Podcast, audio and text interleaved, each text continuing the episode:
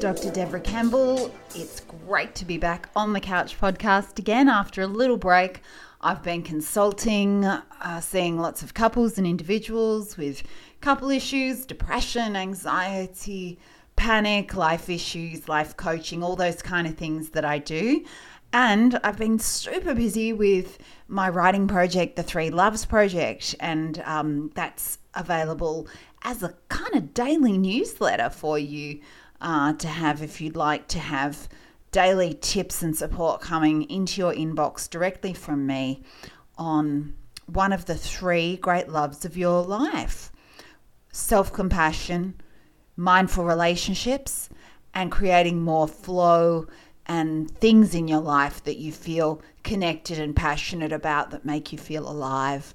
So I call those the three loves, and I write about one of them or all of them every day and how we can make more meaning in life, really, through making sure that we have some of those cooking away, that we're giving focus to those loves in our lives. Otherwise, you know, at, at the end of days, you wonder what you've been doing with this sweet gift called life if you haven't been loving people, other beings, yourself, and the stuff you do with the time that you have. So, Three Loves Project, please do come over to my website, drdebracampbell.com, and make sure you're getting it. Uh, it's completely free and it's going to make a book in a little while, but you can get all the sneak preview of most of the stuff that's going to be in that book over a year's worth of installments direct from my email to your email. So great to be with you. I've had an email from someone who's enjoying the Three Loves project. I'll call you YT, your initials. Thank you for writing to me and asking me about the therapeutic relationship transference between a client in therapy and the therapist, what this means, and what to do if it feels like your, your therapist isn't handling it very well with you and you're struggling and you're trying to tell them how you feel, but it doesn't seem to be going anywhere good. So, I've got a lot of experience in this as a therapist, but also as a patient on the other side of the, the couch or the room. So, I really know what it's like. Um, let's let's talk about that today.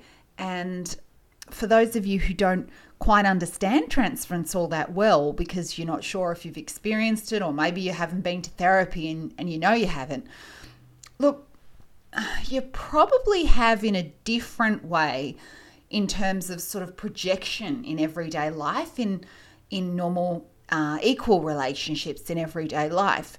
The therapeutic relationship between a therapist and a client is not equal. It's not equal at all. The therapist has a lot more power and control in the relationship, and and yet uh, the relationship is all about if it's working properly. That is all about the client, their needs, their healing, what they need to do there to recover or to grow or to improve in the ways that, that are the goals of their therapy. So it's an unequal relationship in that both parties are there for the one person, for the client, and the client is revealing everything about themselves that they feel they can in order to make that process of growth or healing happen. And the therapist reveals very little between nothing and the minimums to create empathy and connection. I've changed that up a bit in my practice recently. People know a lot more about me than they ever used to, and a lot more about me than is typical in a therapeutic relationship because a lot of people do subscribe online and have read my book, Lovelands, um, and listen to these podcasts. So a lot of people know me better than you would typically know a therapist. And that's kind of a kind of an experiment I'm living, uh, and it's gone really well. I have found that it lowers projection of people guessing who I might be um, because they know more for real. And it sort of takes some of, I think, the curiosity and mystery out of the whole thing because they know stuff. And it, it hasn't seemed to have backfired. Uh, and as I move into more writing and seeing fewer clients, that's been a process and transition I've been personally happy to make. It wouldn't work for every therapist, and, and I understand that. The therapist often wants to keep a lot back so that things are not about them, and also so the conditions for transference in the therapeutic relationship are ripe and there and available. We want to allow our clients to transfer some of their old pain and attachment needs and attachment deficits, things they wanted in early relationships. We want that to play out to some degree in the therapeutic relationship so that the client can learn to reparent themselves and can learn to uh, work through things that have hurt them in a healing way and find a new narrative to their experience. What I mean by new narrative is instead of that same old story of hurt and pain and how it happened, sort of playing out unconsciously and in the mindset and in how you are in the world and how you react to the world, you're able to build over time this new idea of yourself, your competencies, and your ability to handle the challenges and when things don't go right, especially in interactions and attachments with others, you feel ready and able to handle those things better and differently because you've had this therapeutic experience of sort of working it through with a trustworthy other who was there for you and helped you to gather your strength when things um, are, are not going well. For example, I had my father uh, not be there for me as a child. He ran away because really he was so young and he couldn't cope with parenthood. So I felt very abandoned and like there must be some huge deficit in me as a child and a person and a woman as I grew up because my own dad didn't love me. And there's that sort of inbuilt uh, narrative that often occurs of, well, if my own parent didn't love me or doesn't love me, then who would? I must be inherently unlovable in ways I don't even understand. And that's a super common narrative for people who have suffered abandonment of, of any kind, be it physically or emotionally through parent or parents or close others not being able to connect closely emotionally with you, even if they were around physically not sort of being on the same wavelength and feeling the love and the empathy uh, over consistently over time. Or people screw up in relationships. This is about what happens consistently over time that tends to shape us more than most one off episodes of, of something, unless they're very traumatic, of course. So, what happened in my therapy I was I became very attached to my therapist. I built him up as kind of the perfect dad figure in my mind because that was the person that unconsciously I really needed to work my stuff out with. And um, then when I really put to him the idea of feeling such love and connection and need and really yearning for him outside sessions. And I put all that information to him eventually when I got the courage. He was appropriately boundaried about that. Like he shut that down in a way that was compassionate, but that was really clear of, well, these are the boundaries and those things aren't possible. But of course, you know, you're valued and rah rah rah, and trying to help me with my self esteem around that to heal. And I had a terrible reaction to him feeling incredible rejection and abandonment and my self esteem going plummeting through the floor and all of these things, which gradually, by hanging in there and keeping at it, I was able to work through. But what it did was show me all those wounds. It kind of opened up the wounds in order to heal them up properly and differently and fully this time. And, and that's really the process of transference that I saw him as this perfect father figure, and then I had to work through. So, how do you heal when the boundaries are in place and um, more strongly in, than in real life. How do you heal and start to give that love and parenting and, and self esteem to yourself as an adult? And it was a long, arduous process, but we got there. Now, my story is more complex than that and much more complex than it should be because a couple of years after that, he was contacting me and wanting to get personally involved. Now that's a story I'll leave that if you want to follow that up, you can read my book Lovelands. It's um not how it's meant to go and it's uh it's not at all advisable because then things get really muddied. And I lost his voice in my head as my therapist. Um, the light side of it, the positive narrative I've made out of that, is that my voice in my head is my therapist now. But it would have been nice if um, if those waters had not been muddied by a real world relationship, which is essentially not ethical. And um, and he did go on to pass away. So you know that chapter is closed. Moving on back to handling transference for you, YT, in your relationship with your therapist you know you've you've told her you you said to me you've told her how how you feel about her and that she's provided this beautiful emotional presence for you and helped you with so much healing and feeling good about yourself and now you've reached a point where you've you've wanted to have the courage to tell her how you feel and, and the transference you feel and the yearning for a closer relationship there and, but that you feel perhaps she hasn't responded as sensitively uh, and in as caring a way as you hoped for. I really relate to this. As I said, it's really similar to what happened to me. And so much comes down to the individual therapist uh, characteristics, their personality, their wisdom and experience, and also the particular relationship they have with you. The fact is, in the end, all the healing is truly on a soul level coming out of the relationship we have with our therapist.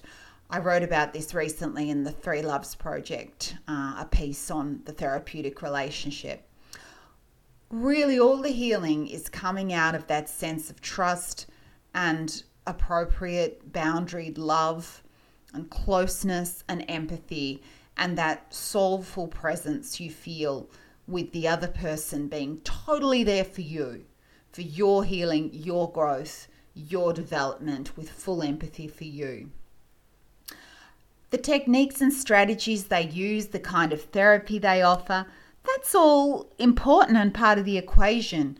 But without the relationship being all that it has to be, and that connection forming between you, that that that simpatico, that that just right for each other feeling as a client and a therapist, then all the strategies in the world and all the coaching and all the support and all the CBT or or ACT or you know any of the kind of therapies you want to throw in there are going to only have a very limited effect because let's face it if the relationship's there you're not fully listening, you're not going to stay, you don't feel good, it doesn't work. So, YT, it is fabulous that you feel right about this relationship, but it's disappointing that when you've said all you needed to say and put your heart on the line, sort of worn your heart on your sleeve and said, Oh, it's embarrassing, it even feels humiliating in some ways but I feel this deep need for you as my therapist and a person in my life, it's unfortunate that you don't feel that's taken as sensitively as it could be. As I said, some of it comes down to the characteristics, wisdom, and experience of the therapist. Maybe that's not quite all it could be. Maybe the therapist is just having an off day where their responses didn't come across as well as they would have liked. I think you've really got to stay with this and keep trying. And if you feel dismissed or if you feel the response is insensitive, come back to that. Take a breath, come back to that, and tell your therapist, look, I feel like I put my heart on the line. I said how I was feeling, the yearnings, the pain, the um, the hurt and the sense that that you're the one that could save me and this intense connection or whatever the right words are for you. Maybe it's a romantic sort of yearning you feel. Maybe it's a friendship or, a parent kind of connection feeling uh, sometimes it feels like all of those rolled into one with a therapist whatever you're transferring onto them. Um, tell tell her again talk to her again about how you feel you put your heart on the line. You you felt wide open and vulnerable but like she didn't take it how you would have hoped. Think about how you would have liked her to respond and whether that's realistic or whether it would really be violating boundaries you know anything that creates a personal relationship outside of therapy, which is, let's be honest, probably what you're kind of yearning for, is unrealistic and actually unethical and doesn't work and isn't right. But that doesn't mean it's not a valid yearning. It's pretty much what everyone yearns for in, in that situation. And it needs to be handled and looked after and worked through uh, as the reality of the feeling that it is when I say it's not right, what I mean is it's right to feel it, but it's not right for the therapist to act on it. They have to be holding the space for you and not acting uh, in an appropriate way to extend the relationship outside the therapeutic boundaries. Now, that might involve a phone call here and there for support, or maybe they do email therapy or anything else that is formally arranged to maybe resources to support or groups to support your therapy sessions. They're fine. But what I mean is, it can't go into a personal relationship, or the therapy just loses all of its all of its uh, strength and purity and ability to help you, and becomes a confusing, unethical mess. So, whilst the yearning for more is right, doing anything about it is not. Okay. So you work through the yearning with the therapist. You keep bringing it up and up again as uh, calmly and as clearly and as authentically as you're able to. Uh, when I say calmly, look, if it's not calm, sometimes okay, but I'm trying to say that um, that you keep working together as a team. And if you feel like you're starting to take sides against the therapist or you're not, you know, they're not on your team anymore because they're not responding to your transference feelings in the way you'd like, well, that's an interesting thing for you to work through in itself. Because in that, in that transference interaction you've got there, if you can step back a bit and be mindful with it and look at it with a little tiny bit of space, which I know is super hard with strong feelings, but if you can just just step back that tiny little bit, you might start to realize how you tend to behave when you feel rejected or abandoned or not sensitively handled in your feelings with someone. This might be giving you indications of the scars and the pain that you carry and how you tend to respond when they're activated that might not work really well for you, that might not be the healthiest and most intimacy building um, behaviors. For example, you know, when my therapist didn't immediately jump and, and say, you know, the, the fantasy things I wanted, I was angry at him and I was um, I was distancing, I was rejecting, I felt quite hateful towards him for not loving me. I felt it was unfair. Why wasn't I loved? I immediately jumped to I'm not good enough. And these were all of my fault lines, all of my pains, my scars from my childhood. Wham! Straight up in action right there in the room. And that was my opportunity then to change my responses understand my patterns, understand where they came from, kind of an, an in vivo experiment, like an alive in the room, happening in the moment experiment, is what I mean. Um, not one where you're just looking at dry data, but like you're right there in the action. and it, it's hard to get perspective and step back and see.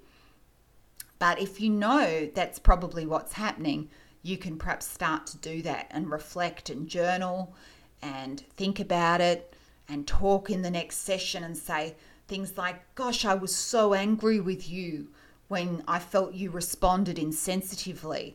And I can see maybe that's what I do in relationships if I feel like someone has uh, not given me the response I want or is not being loving to me.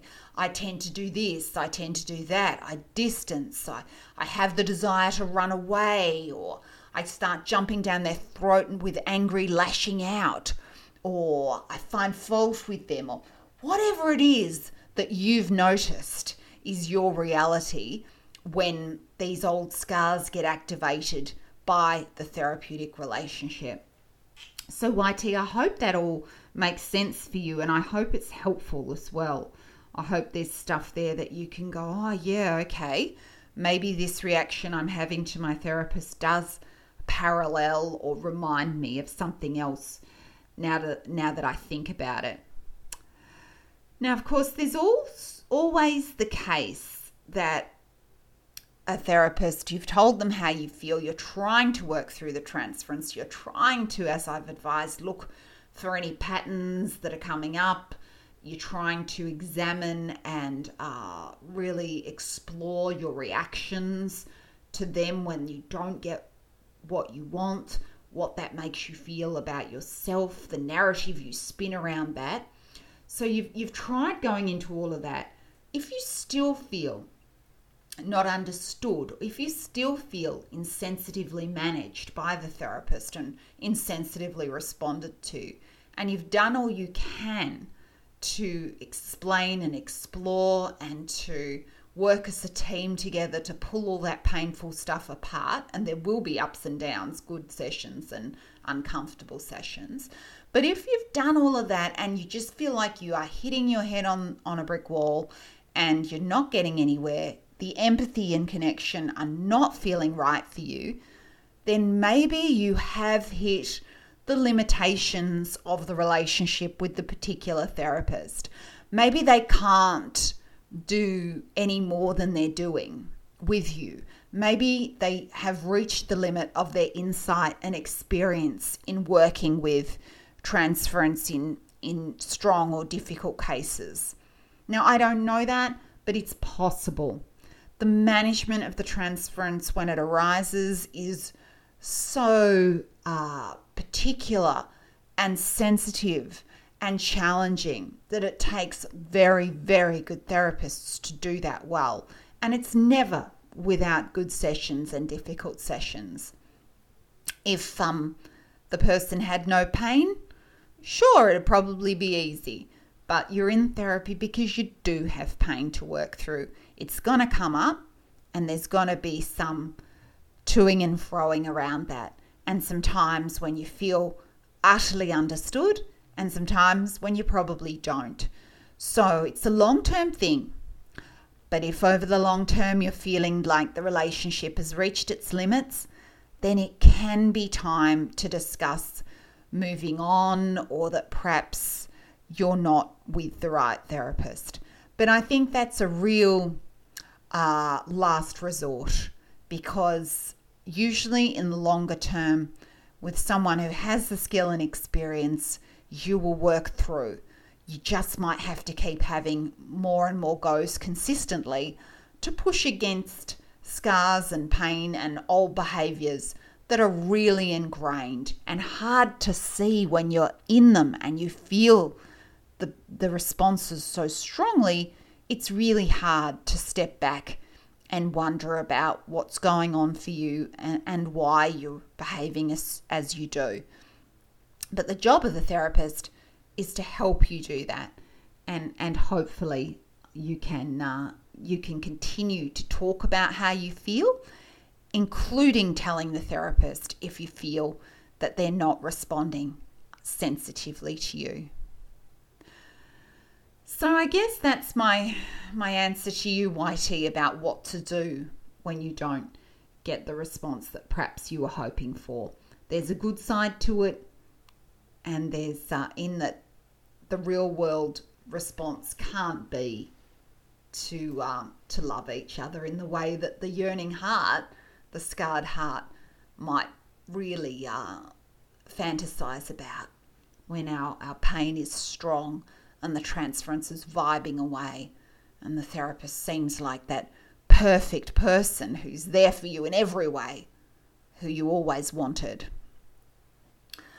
It's super important to remind yourself in those times that no real world relationship can actually be like that. And it's where my experience of after therapy, two years after therapy, having that really inappropriate um, real world relationship with my ex therapist, that really taught me that you don't, even if you, even if you get that fantasy relationship that you yearned for in the throes of transference in therapy, even if you get that for real with that person in the real world, because I did, you find out that it isn't what you imagined. It's not perfect. They're not perfect. And it's not the unequal, all for you relationship anymore. It's a two person equal thing, then, in many ways. Um, although they always hold the power balance of having been the therapist, and that's where the unethical side comes in. But it has that there's supposed to be something there for each person on both sides quality, then, because it's a real world relationship. And that means that that uh, it's no longer that magical place that, that it was when you're in therapy. And I think that um, that really destroys a lot of what your therapy experience then uh, has been. And uh, although you think you want it at the time, that real world relationship with a therapist, it's probably not really what you do want. I can tell you that from experience. It's not a clean, clear, fresh relationship with someone. It's too loaded, and it's uh, it's like you're bringing some something that should have been sacred in therapy into the real world and therefore taking the sacredness out of it. Uh, so know that your feelings of yearning are real when you want to get closer to a therapist and the transference is, is throbbing along, as I say. Know your feelings are real. Explore them until there's nothing left to explore. But uh, know that they need to be explored in that sacred space and stay in the fantasy realm. So keep talking to me about therapeutic relationship, about your mental health, everyone.